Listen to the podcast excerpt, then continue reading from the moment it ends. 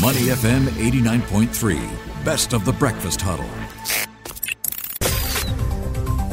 The bigger picture with Ryan Huang. Money FM 89.3. Thanks for joining us on the Breakfast Huddle. Bharati Jagdish, Ryan Huang, and Elliot Danker with you today.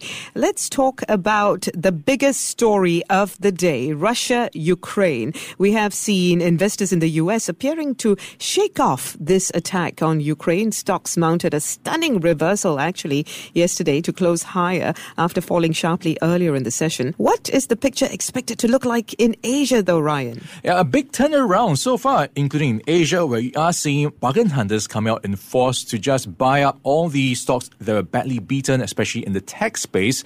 And this is all amidst extra sanctions being brought forth from the likes of Washington. And this is on five additional Russian banks. The European Union also agreeing to more sanctions on Russia, calling on the country to stop all military action and withdraw its forces. The White House has also authorized additional troops to be stationed in Germany.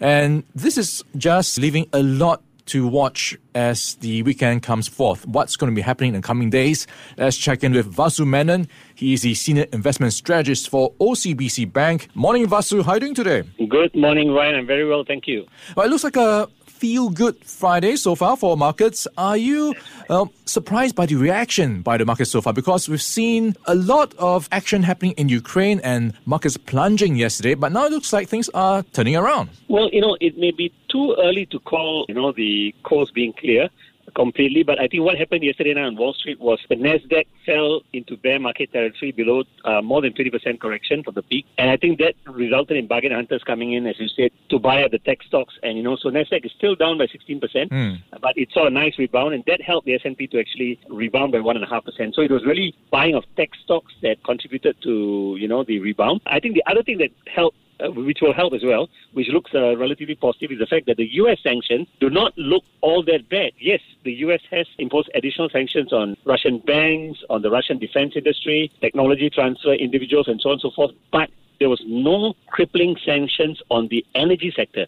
That is critical because, mm. you know, the Russian economy accounts for less than 2% of the global economy. But Russia is a major influencer of oil prices, and there was no crippling sanctions on the energy sector, and that provided some relief, and therefore oil prices came off their highs. And I think that was a critical thing. And, you know, as you said, NATO is deploying troops, you know, this is just to protect Germany, not really sending troops into Ukraine to fight a war with Russia. So all that provided some relief. It didn't look like doom mm. and doom. Yeah, Vasu, so is this the time to go bargain hunting right now? We are seeing that happen, or is this something to you know just stay on the sidelines until things settle down a bit more? Well, you know, Ryan, if you look at history, geopolitical events like this cause markets to pull back sharply.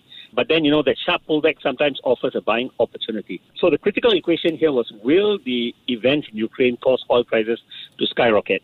Now, if for whatever reason oil prices do not skyrocket, they start coming down slightly, you know, hovering around the $80 a barrel sign, uh, a mark or so, I think that's a good sign. I think investors, it's okay for investors to, you know, mm. dip their toe in the water, but I wouldn't advise buying aggressively. I think you want to buy gradually because sentiment could still be quite volatile depending on how things play out in Ukraine in the coming days. But clearly, I think if there's no crippling sanctions of the energy sector, there's no outright war in Russia, as in like NATO going into clash with Russia, and there's no chance of Russia cutting off gas supply to Europe, then all that means that, you know, things are not all that bad. But even if you buy buy, you you want to space your investments out. You don't want to try and time the market and you know go in aggressively at this juncture. Yeah, Vasu. So that's if things take a turn for the better. So on the other side, how much more pain could there actually be in store potentially for markets? What's the end game here? And when you look at sanctions, how effective could they possibly be? Because when you look at how they are going to be impacting businesses, for example, on sanctions, it will just raise oil prices, the cost of doing business,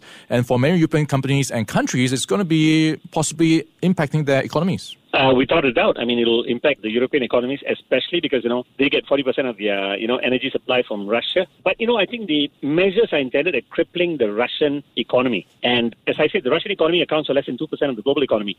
So what happens in Russia, as far as the economy is concerned, has no significant bearing on the rest of the world. Mm.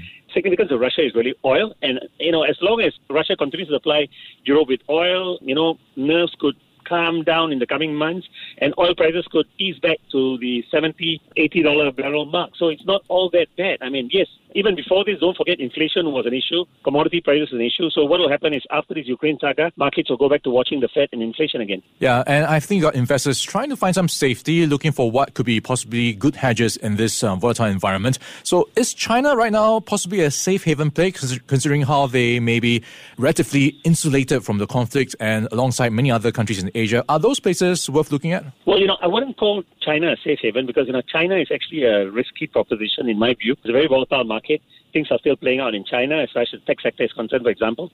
The economy is still, you know, headed for hopefully a soft landing.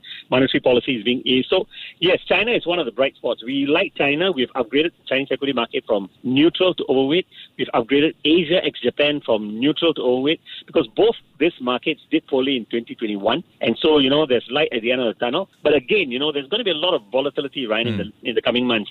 You, it, this is not a time to time the markets. I think you want to you want to buy, but you want to make sure you buy gradually, and you must have a strong risk appetite. Okay, and just wrap things up, you talked about the tough job for central banks coming up. How much does this complicate the job? Because they want to tighten to address inflation, but doing too much now could risk derailing the economic recovery. So for the Fed, what are you looking out for in March? Is there a higher chance you know, of a percentage, 50 basis points hike come next month? Yeah, my suspicion is that the Fed will do 25 and not 50. And, and, you know, the futures markets are pricing in now only a 13% chance of the Fed doing 50 basis points in March. It was higher before this.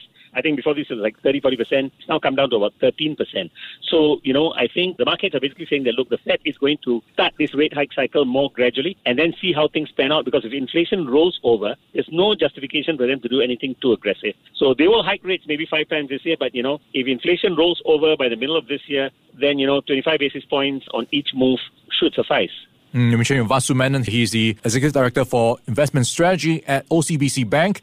Vasu, thanks for your time and have a great weekend in advance. Thank you, Ryan, and uh, you too. Before acting on the information on Money FM, please consider if it's suitable for your own investment objectives, financial situation, and risk tolerance. To listen to more great interviews, download our podcasts at moneyfm893.sg or download our audio app. That's A W E D I O.